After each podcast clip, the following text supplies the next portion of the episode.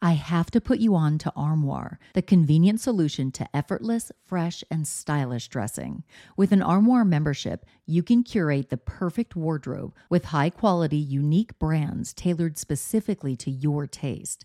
Simply take a five-minute style quiz, select items from your personalized closet, then your chosen styles arrive at your doorstep in as little as two days. When it's time for a wardrobe refresh, just swap out your current pieces for new-to-you styles. I go from professional to the carpool pickup line, so I need a diverse wardrobe. With Armoire, I always have something fresh and on-trend for any occasion, without the clutter. I recently edited my wardrobe to staple pieces only because Armoire allows me to add new pieces monthly and return them just in time for me to do it all over again. And by renting, rather than constantly buying new clothes, I'm contributing to sustainability. Armoire is currently helping me through my chic era with all the high fashion and edgy options that I am loving.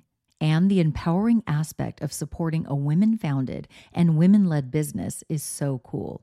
With their personalized styling suggestions and diverse designer offerings, Armoire has helped me define and refine my personal style, even as trends evolve and my body changes. Whether it's a date night, a professional event, a formal affair, or just a trip to the grocery store, Armoire ensures that I am always dressed to impress effortlessly. Right now, my listeners can give Armoire a try and get up to fifty percent off their first month. That's up to one hundred twenty-five dollars off. Just visit armoire.style slash murderish. That's armoire.style, A R M O I R E dot style slash murderish to get up to fifty percent off your first month and never worry about what to wear again. Try Armoire today. The opinions expressed in this episode do not necessarily reflect those of the Murderish podcast. Sensitive topics are discussed. Listener discretion is advised. Optimists have a tendency to see the best in people, sometimes to their own detriment. According to Healthline, an individual's calling to fix other people's problems is referred to by psychologists as a savior complex or white knight syndrome. A savior complex would explain the unlikely friendship between Ashley Young and Jared Chance. While many others had given up on Jared, Ashley wanted to believe that her positive influence could set him on the right path. Unfortunately, Ashley's unwavering loyalty put her in grave danger. This is Jamie, and you're listening to Murderish. Join me as I walk you through the case involving Ashley Young.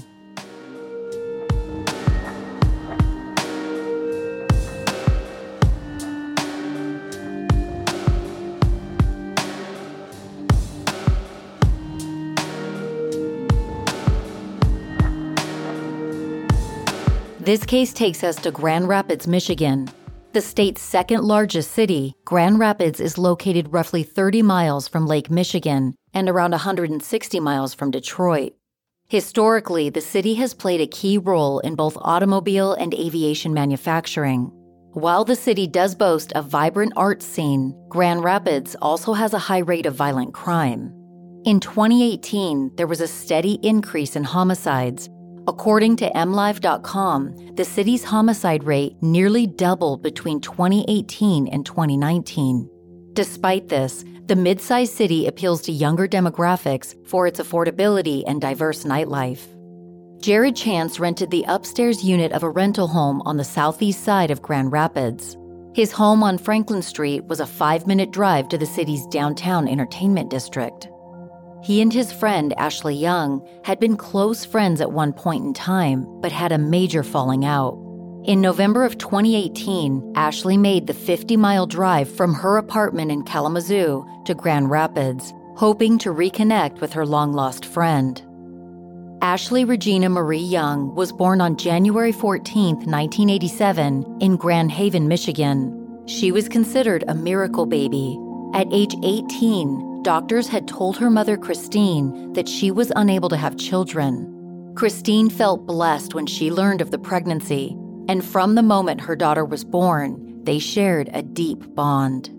Ashley enjoyed an idyllic childhood on the shores of Lake Michigan, alongside her younger stepbrothers, Andrew and Adrian. The boys' mother, Dana Nelson, was the longtime partner of Christine Young. From an early age, both moms recognized Ashley's huge heart. Christine Young spoke about her daughter with the news station W Z Z M, saying Ashley was full of life. She was kind to people. She didn't like people being bullied. She was laughter and smiles most of the time. She was headstrong at times. You were lucky to have her as a friend. Being nurturing and kind was second nature to Ashley. Her positivity and vivaciousness was infectious. According to the Daily Mirror, her best friend Samantha Hunt said that Ashley would hide handwritten notes for her to find on a bad day, containing cheerful phrases like, "If I bought you a smile, would you wear it?" Ashley's empathetic nature set her apart from so many people her age. Samantha also sang Ashley's praises to M Live dot com, telling them, "If you knew Ashley, she was literally the sunshine of your life. She was just amazing and beautiful. She could make anyone laugh." As Ashley approached her teens, she pursued her passion for music and the performing arts. Soon after graduating from Grand Haven High School in two thousand five, she got her own place in Kalamazoo, where she enrolled in community college. While completing core classes, Ashley took a job in a group home for mentally disabled adults. She loved helping those less fortunate and remained employed there for over a decade. In more recent years, Ashley had moved on to a position at a call center for P N C Bank. She planned to resume her studies at Western Michigan University with a focus on language and culture. Sadly, Ashley never got the opportunity to bring those goals to fruition. While she was enrolled at Kalamazoo Valley Community College, Ashley met Jared Chance through mutual friends. Her warm smile and welcoming presence must have been a comfort to Jared, who had a rocky past dating back to his teen years. Jared James Chance was born on January twenty-ninth, nineteen eighty-nine, in Davenport, Iowa, to parents James and Barbara. James Chance, who was a seasoned Davenport police officer, retired a few months later and moved the family to Holland, Michigan. Two years later, James and Barbara Chance had another son, who they named Conrad. Jared never really got along with his little brother. They fought constantly as children, and as they approached their teen years, disagreements exploded into physical violence. In two thousand eleven, Jared began having run-ins with the law. According to the Michigan Department of Corrections, in June of two thousand eleven, he was arrested for assaulting a Holland police officer. For this offense, Jared faced a minimum sentence of eighteen months, but the charges were later dismissed. This would become a pattern in his criminal record. Two charges of possession of a controlled substance in July of twenty fifteen were also dismissed. It's a matter of speculation whether having a retired cop as a father played a factor in the outcome of Jared's arrests. Some sources have stated that shoplifting and drunk driving arrests exist in Jared's history, but his criminal record contains no mention of them. The scope of Jared's violent outbursts and history of substance abuse would not be fully understood until years later. In January of two thousand nineteen, Wood T V News eight obtained information through a public records request to the Holland Department of Public Safety. Police reports detailed a history of violent incidents involving Jared Chance that dated back to twenty sixteen. Many of them involved drugs and alcohol. According to Wood T V, in January of twenty sixteen, Holland police were called to the Chance residence in response to an alleged assault. Conrad had accused his older brother of stealing his stash of marijuana, and Jared claimed that it was actually Conrad who stole his stash of weed. The two brothers got into a physical fight over the issue, which led to law enforcement being contacted. According to a police report, Conrad later told officers that his older brother had held a blowtorch to his face and lashed him repeatedly with a stick. A similar incident occurred a month later. After several months passed without incident, Jared contacted authorities to report strange behavior outside of the family home. He claimed to see three men in the backyard wearing camouflage and carrying rifles. By the time officers arrived, there was no one around, which made Jared's claim seem more like paranoia, perhaps drug-induced. Several months later, however, Jared was attacked outside of the home by three men wielding a baseball bat. In two thousand seven, Jared Chance graduated from Holland High School and briefly enrolled at Grand Rapids Community College. No details about him being employed have been made public, but we can surmise that Jared either earned enough money to afford his rent or his parents supported him financially during this time. By twenty sixteen, Jared's criminal behavior had put a major strain on his friendship with Ashley Young. According to Christine Young, in an interview with W Z Z M, her daughter had cut ties with Jared after he broke into her apartment and stole several items he later sold for drug money. In early twenty eighteen, a mutual friend reached out to Ashley via Facebook Messenger. This friend convinced Ashley to reconnect with twenty-nine-year-old Jared, saying that he was remorseful for his past misgivings and wanted to make things right. Ashley believed in second chances and decided to reach out to her old friend. Christine Young told W Z Z M she was not pleased to learn that her daughter was talking to Jared again, saying, "Ashley knew I didn't like him. Some people are just bad." She wore rose-colored glasses. But Ashley, then thirty-one, was an adult, and Christine had no choice but to respect her daughter's decision. Throughout twenty eighteen, Ashley and Jared exchanged friendly messages before making plans to get together. On the afternoon of November twenty-eighth, twenty eighteen, Ashley drove to Grand Rapids for a visit. Early that evening, Ashley and Jared headed toward Easttown, a walkable downtown area of Grand Rapids lined with bars and restaurants. The night started at a dive bar called Mulligan's Pub, where Ashley drank tequila and Jared nursed a beer. They went down the block to the hookah lounge but didn't stay long. Just after midnight, they returned to Mulligan's for another round of drinks. It was just an average night out that would end in an extraordinarily barbaric way.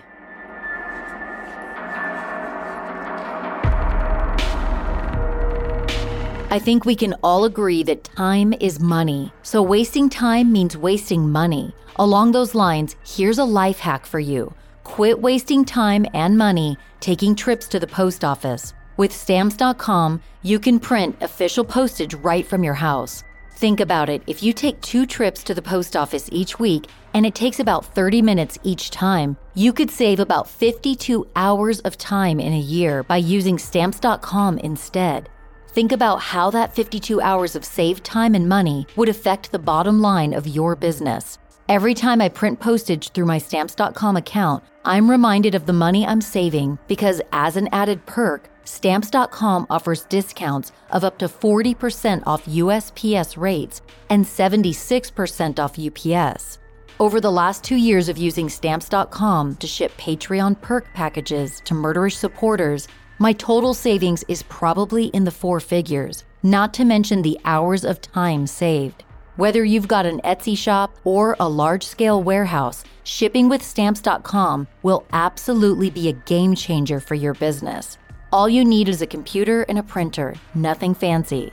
Stop overpaying for shipping with Stamps dot com. Sign up with promo code Murderish for a special offer that includes a four-week trial, free postage, and a digital scale. No long-term commitments or contracts. Just go to Stamps dot com, click the microphone at the top of the page, and enter code Murderish. In your downtime, do you ever get overwhelmed thinking about all of the unwanted subscriptions you're paying for and haven't canceled yet? I don't know why, but the idea of hunting down every single unwanted subscription and going through the process of canceling it stresses me out.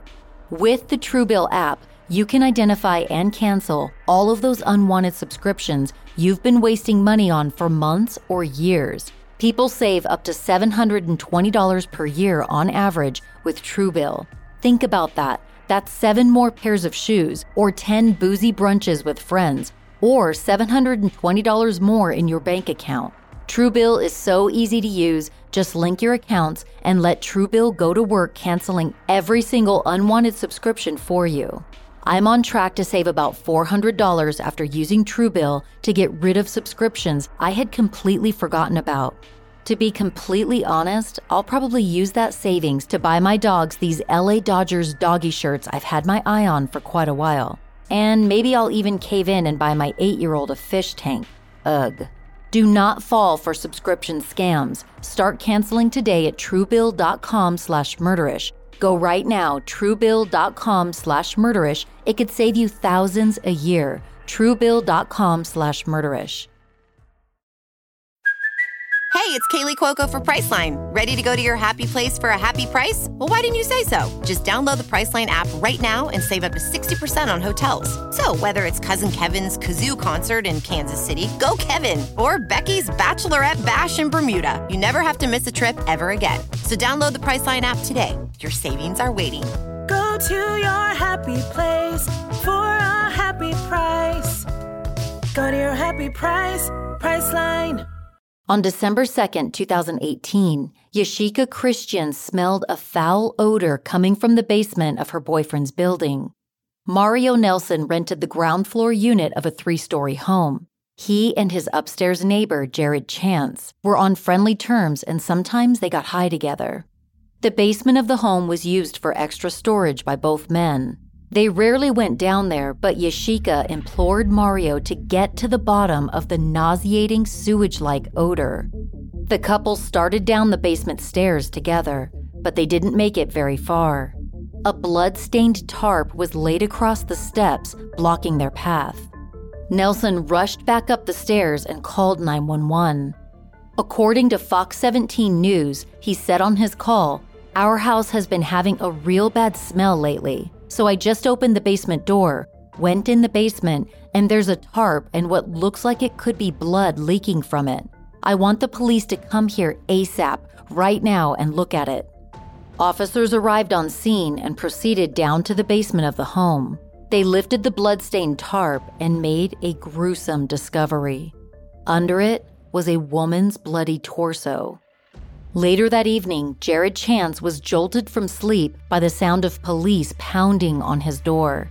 Two officers detained him outside, while several others executed a search warrant. Just beyond the front door of the upstairs unit where Jared resided, officers spotted a cardboard box on the stair landing. The box was filled with several black trash bags containing severed human limbs.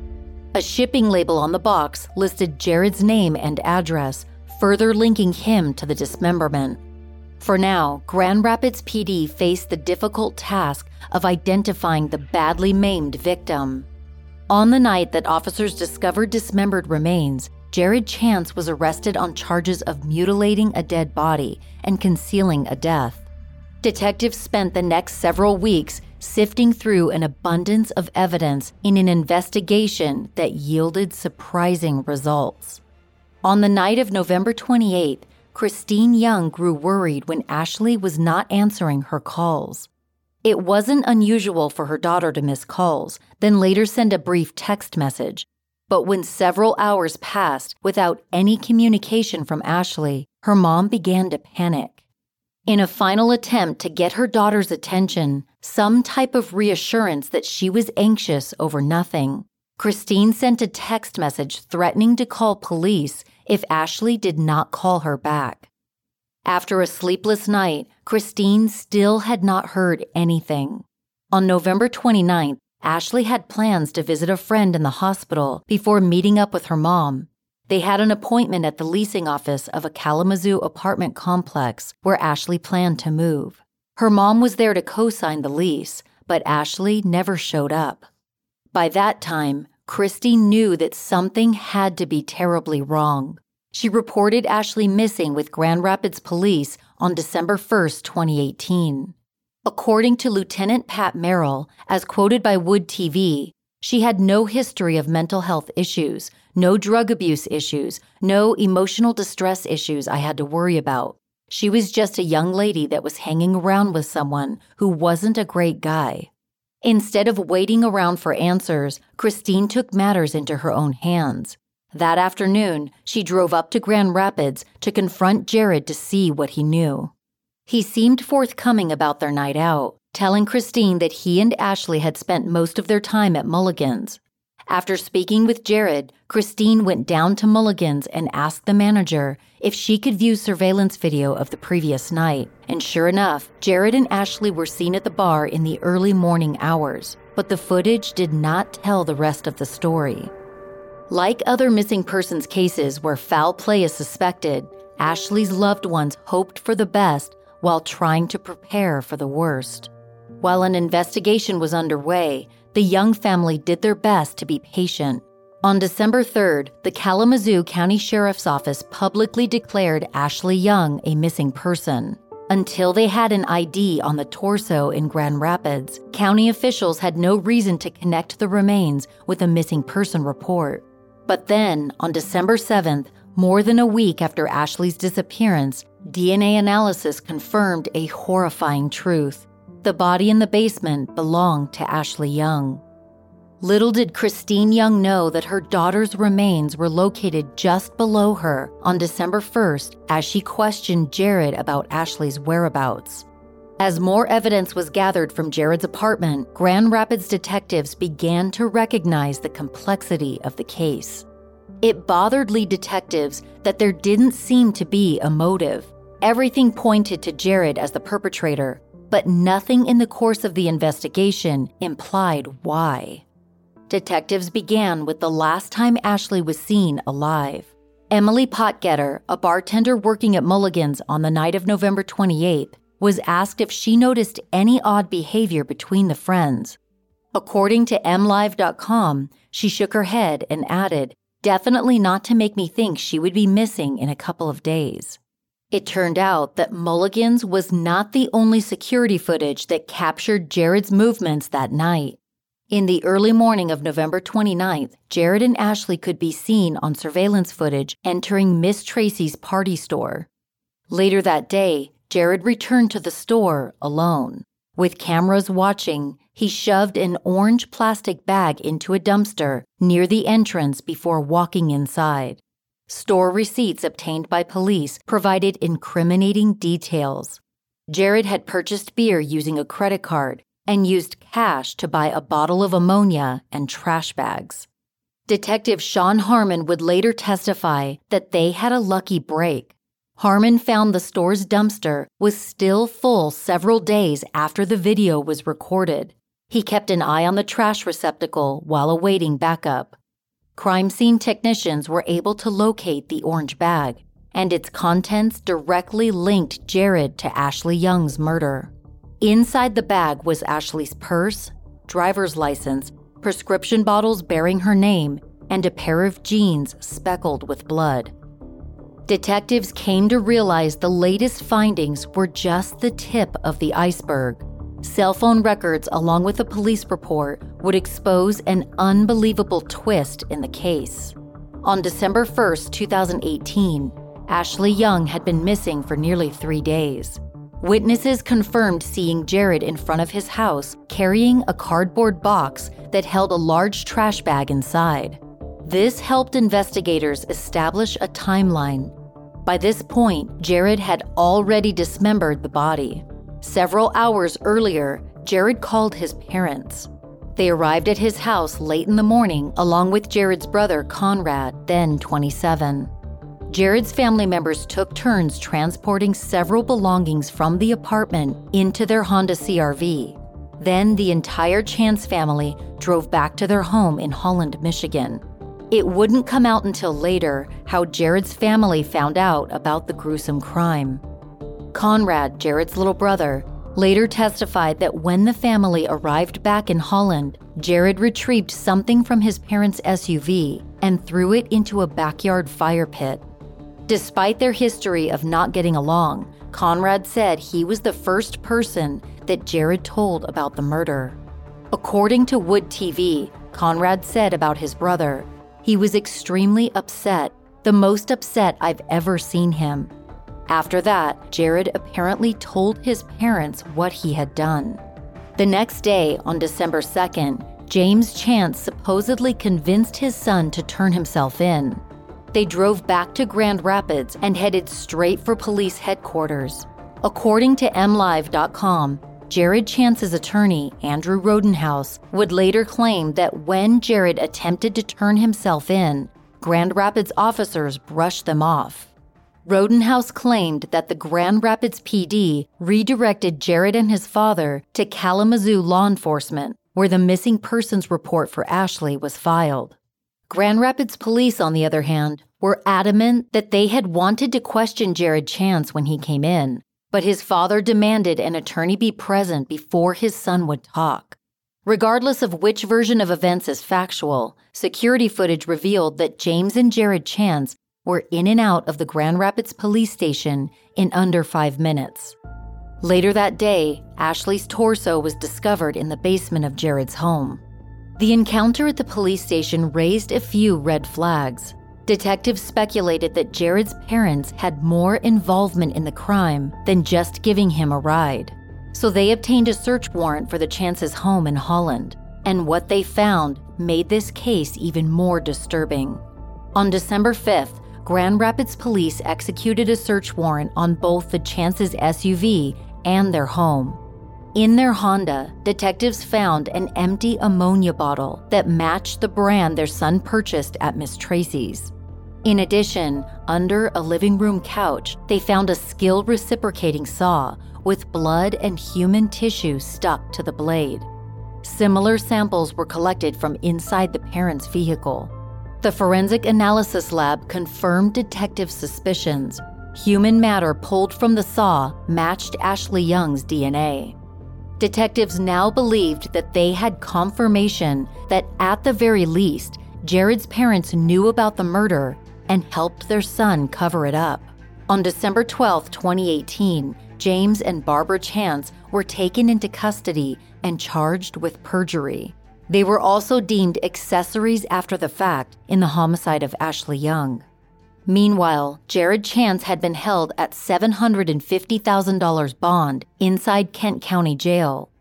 On January third, two thousand nineteen, the charges against Jared were upgraded to second-degree murder and four counts of tampering with evidence. At a January tenth probable cause hearing, the Chance's other son, Conrad, was put in the awkward position of testifying against his own father. According to M Live dot com, Conrad claimed that his brother looked very disturbed and that no one asked what was inside the boxes retrieved from Jared's apartment.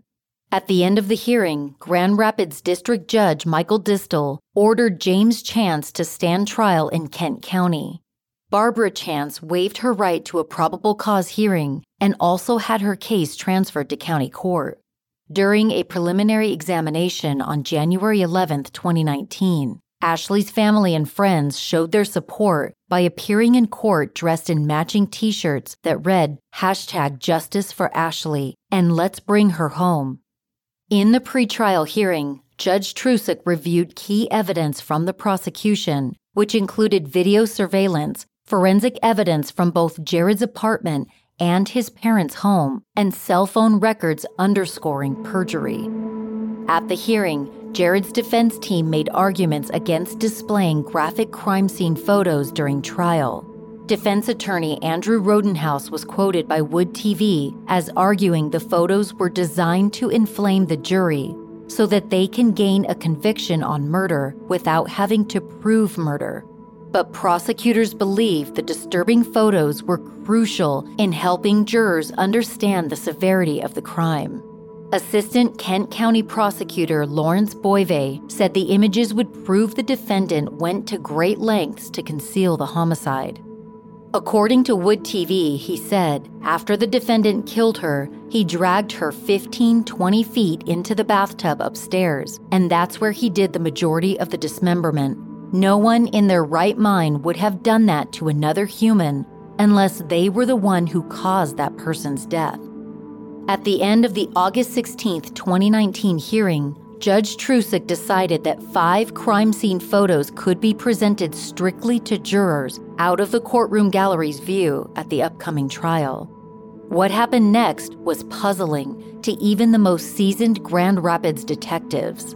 On September ninth, twenty nineteen, after consulting with Ashley Young's family, prosecutors offered Jared Chance a plea deal.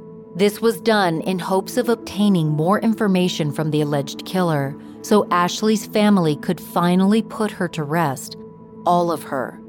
In exchange for revealing how Ashley was killed and the location of her missing remains, Jared Chance would be granted a lighter sentence. On the table as part of the plea deal was thirty-one years in prison, after which Jared would be eligible for parole. According to Michigan law, if the case went to trial and he was found guilty of murder, Jared would get a mandatory sentence of life in prison without the possibility of parole. Whether the decision was fueled by ego or maybe a wish to induce further suffering to Ashley's loved ones, Jared rejected the plea deal. According to Fox thirteen News, he told Judge Trusick, "I'd like to go to trial." The emotionally jarring court proceedings began on September tenth, twenty nineteen. Over the course of a week, the twelve-person jury was shown nearly two hundred exhibits and heard testimony from twenty-six witnesses. In opening statements, County Prosecutor Boyvin prepared the jury for the graphic evidence they would be shown. According to News Channel three, he stated, "At the end of this trial, I'm going to ask you folks to go back to the deliberation room and bring your common sense with you." Prosecutors were certain there would be little room for doubt in Jared Chance's guilt. Throughout the trial, defense attorney Andrew Rodenhouse criticized how the Grand Rapids P D handled the case. A B C thirteen quoted him as saying, "There were multiple other people who were potentially involved, but nobody bothered to take a D N A swab to at least exclude them."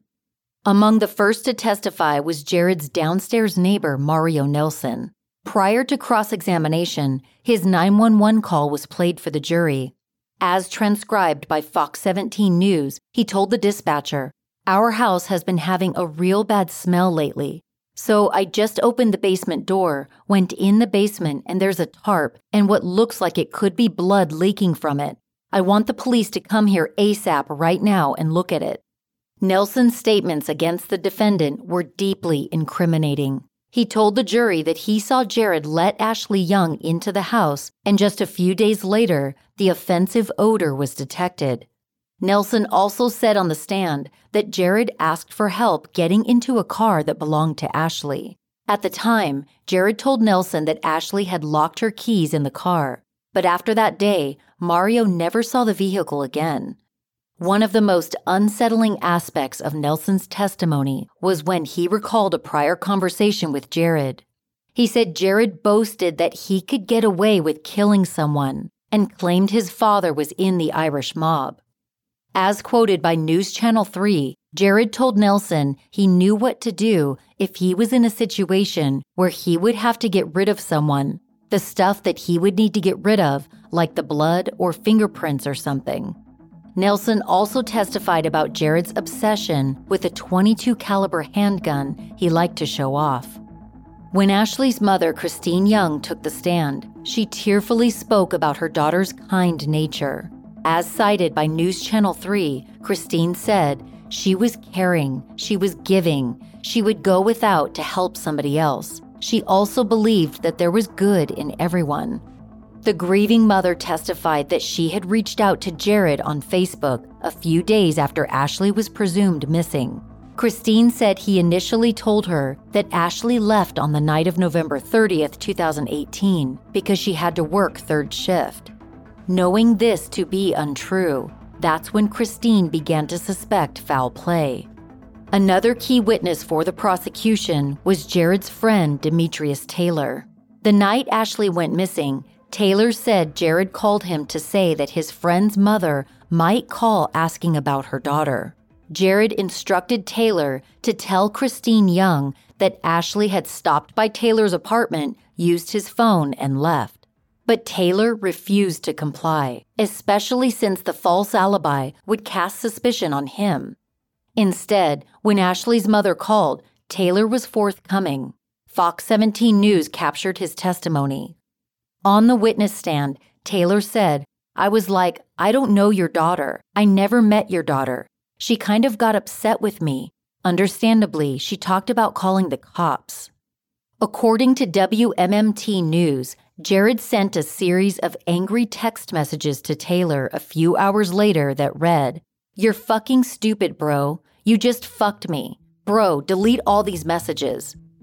Conrad Chance took the stand on the third day at trial. He testified about his older brother's murder confession and a foul-smelling mop that was among Jared's belongings. He also testified that his family cried together on the drive home from Holland back to Grand Rapids, where Jared's apartment was located. Conrad also recalled a time when Jared recklessly pointed his Smith and Wesson revolver directly at him and pulled the trigger. According to W M M T News, at the time, Conrad told his brother, "You're never supposed to do that," adding that Jared had not even checked if the gun was loaded. That incident conveyed Jared Chance's taste for reckless violence.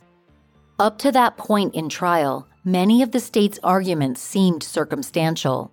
Then, several crime scene technicians and detectives testified. Evidentiary exhibits included photographed items from Jared's home, empty ammonia bottles, plastic bags, a total of three saw blades, a broken kitchen tile, and a stained white hand towel, all of which tested positive for human blood. Ashley Young's D N A was found in the kitchen sink, on a bath mat, and on clothing stuffed into a box. All of this was irrefutable evidence linking Jared directly to the crime. Then there were the items implicating his parents in a cover-up, including the saw under their living room couch, stains found in the rear of their Honda, and a shower curtain with Ashley's D N A found in their Holland home. Jury members were privately shown photos of the victim's severed limbs pulled from a box found at Jared Chance's apartment. For the court record, a crime scene tech had to describe the gruesome sight. Just hearing about it was enough to bring Christine Young to tears. It was a mother's worst nightmare. In addition to never establishing a motive, investigators had no way to pinpoint Ashley's cause of death. According to Wood T V, Kent County Chief Medical Examiner Doctor David Start said toxicology reports turned up only alcohol and nicotine in her system. With these results, an accidental overdose was out of the question. To prove a point to the jury, prosecutors held up a blood-stained sweatshirt belonging to Ashley and asked the doctor if he thought she had died of natural causes. As quoted by Fox seventeen News, Doctor Start answered, "No, it seems to be consistent with dried blood or tissue or both. And if someone had a stroke, I wouldn't expect to see that degree of blood and or tissue on that shirt. No." The defense countered by asking if the doctor could rule out accidental death. According to Fox seventeen News, he responded, "Considering the overall circumstances of this case, I'm certainly not comfortable with this being an accidental death." Doctor Start said he had conducted a partial autopsy using the body parts that had been found. He ultimately ruled Ashley's death as homicide by unspecified means, according to the Holland Sentinel. He added a caveat: it was impossible to determine how the victim died without examining her head and neck, which wasn't an option. Without the possibility of a full autopsy, all experts could do was speculate. As documented by the Holland Sentinel, Doctor Start believed that cuts on Ashley's torso could have been made by the reciprocating saw found in Jared's parents' home, but he thought it was likely that the victim's body was not dismembered until after her death. Through a process of elimination, Doctor Start concluded Ashley had died from either a gunshot wound or blunt force head trauma. That would explain why Jared refused to disclose where he had hidden the head, according to prosecutor Lawrence Boyven. Boyven was quoted by the Holland Sentinel as saying, "Why do you hide the head? You hide the head because that shows exactly how she died." Earlier in the trial, Sergeant Greg Alcala had spoken about the absence of guns when searching Jared's home. Investigators found that unusual since multiple witnesses, including Jared's own brother, had confirmed the defendant's gun ownership. While conducting a search of Jared's home, detectives found hundreds of rounds of ammunition hidden in a furnace duct leading from the basement to his apartment. In the same hiding spot, two spent shell casings were discovered, which led investigators to suspect a gun was involved in the murder. Again, without a complete set of remains, detectives could only theorize as to how Ashley was killed. Jared would not say where he had hidden the rest of Ashley's remains, and all searches had proved fruitless. As of today's date, Ashley Young's head, hands, and feet have never been recovered. In closing arguments, Prosecutor Boyven outlined key items on which the victim's blood was found, on Jared's jeans, on his kitchen floor, and on the saw and shower curtain at his parents' house. According to the Holland Sentinel, Boyven said, "I don't know what else went out to Holland, because by the time we got there, no thanks to his family, that's plenty of time to get rid of evidence." He asked the jury to consider why Jared would have mutilated the victim's corpse if he had not caused her death. Defense attorney Andrew Rodenhouse argued there was not enough evidence to prove his client killed Ashley Young. As cited in the Holland Sentinel, Rodenhouse told the jury, "What's important to note here is that Ashley Young was dead for at least twelve hours before she was mutilated. And there's no doubt she was. That's obvious to everybody. If someone was actually intentionally killing someone, they don't wait twelve hours. Rodenhouse again criticized the scope of the investigation, accusing prosecutors of having zero evidence that his client was Ashley's killer. But during rebuttal, according to the Holland Sentinel, Boyven contended that Jared's efforts to cover up the crime included the dismemberment and use of ammonia, are evidence enough that he killed her. In closing statements, Boyven also highlighted the deception of Jared's words to mislead Ashley's mother and delay the investigation. According to Fox seventeen News, Boyven said, "Like any good liar, really good liars, ladies and gentlemen, they'll pepper the truth in with their lies so the beginning of the story matches up." Before jurors began deliberating, Rodenhouse made a brazen inquiry to Judge Trusick. He asked if the jury could be given instructions to consider voluntary or involuntary manslaughter for his client. Unswayed, the judge rejected Rodenhouse's request and maintained the second-degree murder charge. Then, Jared Chance's fate was placed in the jury's hands.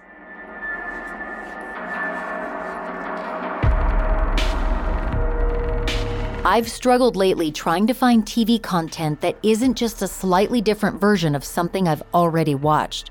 With Acorn T V, the content is unique and unlike anything else I've watched.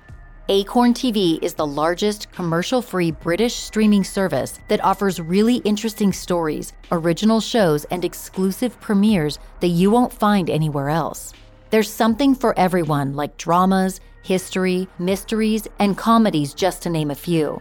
I find myself being so captivated by the shows that I've been watching on Acorn T V, mostly because the writing and visuals are so good. And who doesn't love a British accent? Since I'm a wannabe detective, I've gotten hooked on Acorn T V original Agatha Raisin. In season four of Agatha Raisin, Ashley Jensen is back as Britain's most comical and fashionable private detective. The New York Post described the show as comically whimsical. I love that the show feeds into my inner wannabe detective and makes me laugh after a long, stressful day at work. At just five dollars and ninety-nine cents a month, Acorn T V is a steal compared to other streaming services. For original shows from Britain and beyond, Acorn T V has them all. You're going to love it like I do.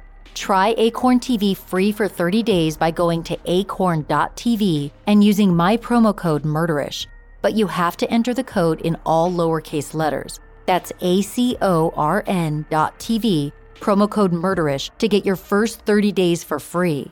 Acorn dot t v, code Murderish. On September thirtieth, twenty nineteen, the jury came back with a unanimous verdict. Guilty on all counts: second-degree murder, mutilation of a corpse, and evidence tampering. Almost two weeks later, at the sentencing hearing, the judge factored in Jared's prior convictions. The murder conviction marked the fourth felony offense committed by the thirty-year-old. Ashley Young's murder and dismemberment seemed like the culminating act of Jared's violent history. The hearing gave Ashley's loved ones the opportunity to finally address her killer. As Christine Young bravely spoke to Jared from the podium, she kept her daughter's ashes on display. According to Oxygen, she told Jared, You do not deserve to breathe. Jared Chance, I hate you. I want to rip you limb from limb and discard you like trash, like you did to Ashley. I do not know what Ashley saw in you that was worth saving. Ashley's father made a rare court appearance to tell his daughter's killer, "May you rot in hell. You lived your life as a coward. You will die a coward," according to W Z Z M thirteen News. Ashley's best friend, Samantha Hunt, also conveyed her devastation. According to the Daily Mirror, she turned to Jared and said, "You are a monster, a coward. Ashley deserved better than this. I'll spend the rest of my life hating you." Despite the deeply felt emotions evoked by his callous actions, Jared sat in the courtroom expressionless. There wasn't a semblance of remorse for what he'd done. Judge Trusick made his own remarks before handing down a sentence. According to the Holland Sentinel, he said, "This is without question the worst case I have ever been involved in. What you did and what I saw in photographs was reprehensible and heinous. You, sir, are in my mind a very evil individual. You are clearly a monster without a conscience whatsoever. And you are someone who is a danger to society and should never be allowed free." Jared Chance was sentenced to one hundred to two hundred years in prison, essentially a life sentence without the possibility of parole. This exceeded the state's sentencing guidelines of twenty-two to seventy-five years, which the judge believed was justified for several reasons: the brutality of the crime, Jared's lack of remorse, and his lies and misrepresentations to Ashley's mom, according to A B C thirteen News. Judge Trusick was quoted by A B C thirteen as saying that it was clearly a senseless killing and mutilation. "The guidelines do not take into account the level of brutality involved and your lack of compassion and remorse." At the end of the hearing, Judge Trusick told the bailiff to take the defendant away, and the courtroom erupted in applause. Feelings of relief and catharsis gave Ashley's loved ones a respite from their grief, even if only for a moment. Barbara and James Chance went on trial several months after their son. They faced up to five years in prison. On January seventh, twenty twenty, Barbara Chance, then sixty-four, pleaded no contest to the charges of perjury and accessory after the fact in a homicide. At his trial on January eighth, James Chance, then seventy-seven, faced two perjury charges and a charge of accessory after the fact. His attorney, Laura Joyce, tried to convince a jury that the retired detective had done his due diligence by taking his son to the police station. Grand Rapids Police Department veteran Lieutenant Pat Merrill testified about his first interaction with James and Jared Chance. According to M Live dot com, Merrill said that James Chance told him that his son was being harassed on social media and stated that people on Facebook had told him he had better submit himself for questioning.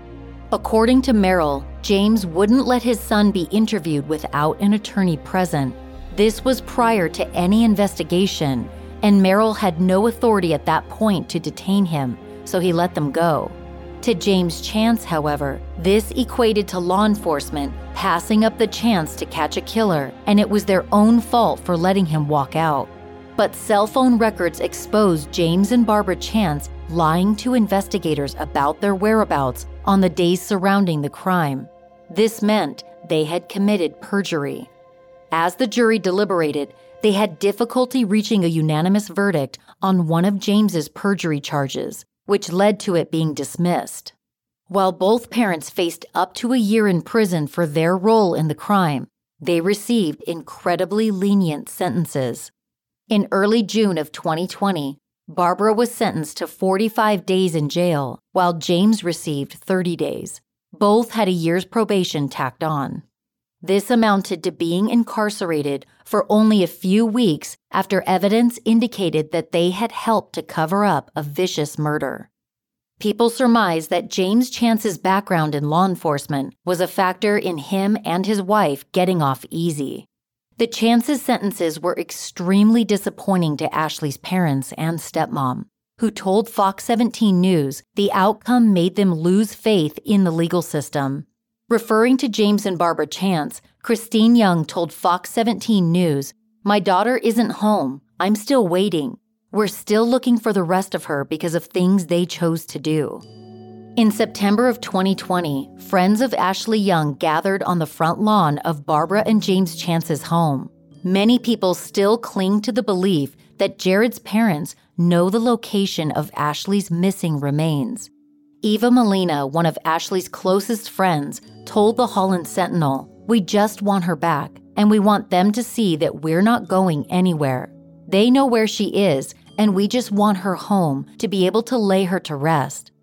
Molina and other friends held up signs in front of the Chance's home displaying messages like "Ashley Matters" and "Bring Ashley Home." Christine Young and her partner, Dana Nelson, continued to speak to news outlets, hoping someone will come forward with more information. Nelson told Fox seventeen News, "If you know what happened and you don't do anything about it, you're just as guilty as Jared, just as guilty as the person who committed it."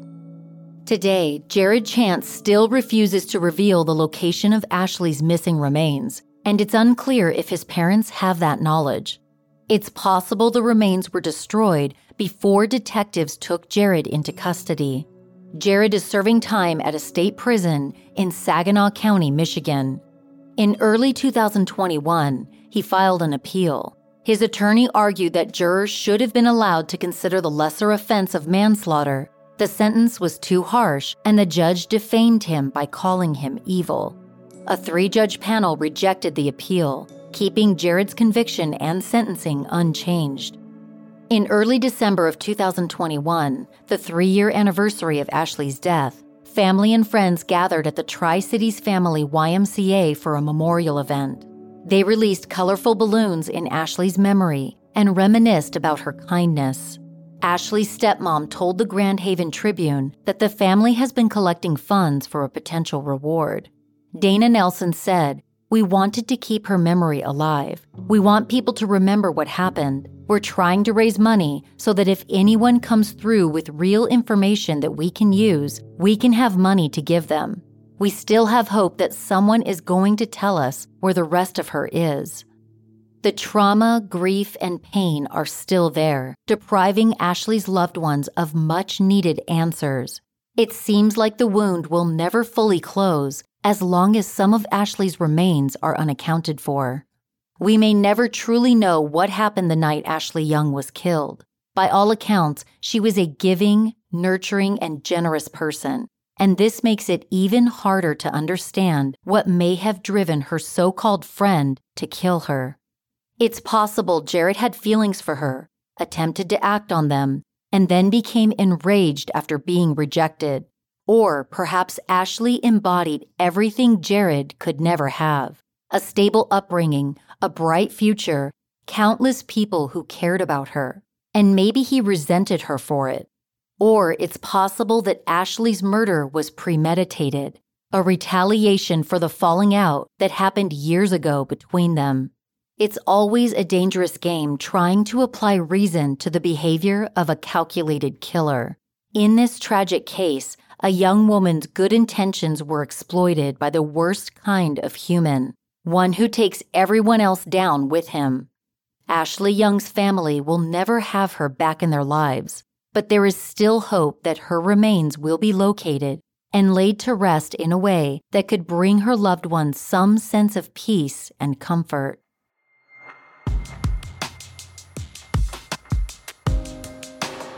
I appreciate you for joining me on this episode of Murderish. If you've binged every episode of the podcast and don't want to wait for the next episode to drop, consider becoming a Patreon supporter. As soon as you sign up to become a Murderish Patreon supporter, you'll get immediate access to a bunch of ad-free episodes of Murderish that cover cases not available on the free version of the podcast. Visit Murderish dot com, click the link to go behind the scenes to become a Patreon supporter, or just go to patreon dot com and search for Murderish there.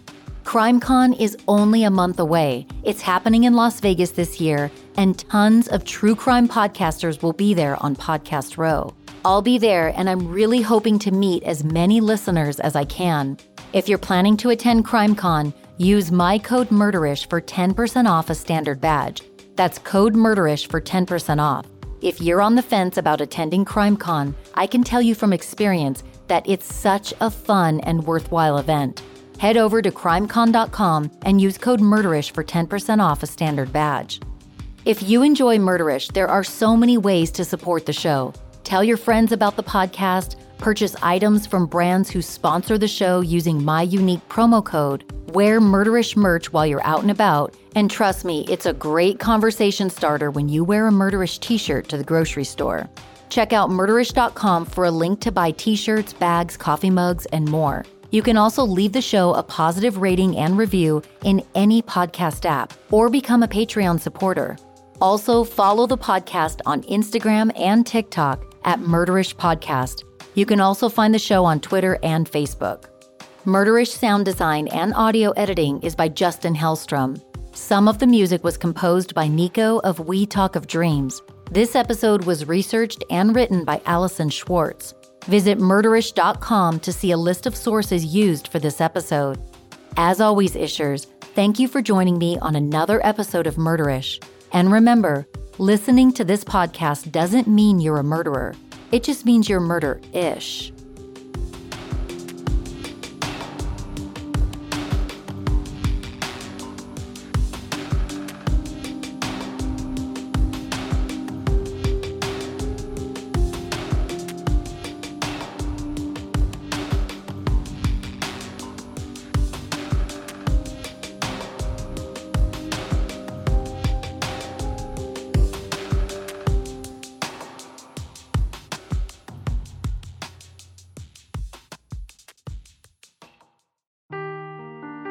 The truth never gets old. Introducing June's Journey, the free-to-play mobile game that will immerse you in a thrilling murder mystery. Join June Parker as she uncovers hidden objects and clues to solve her sister's death in a beautifully illustrated world set in the roaring twenties. With new chapters added every week, the excitement never ends. Download June's Journey now on your Android or iOS device, or play on P C through Facebook Games.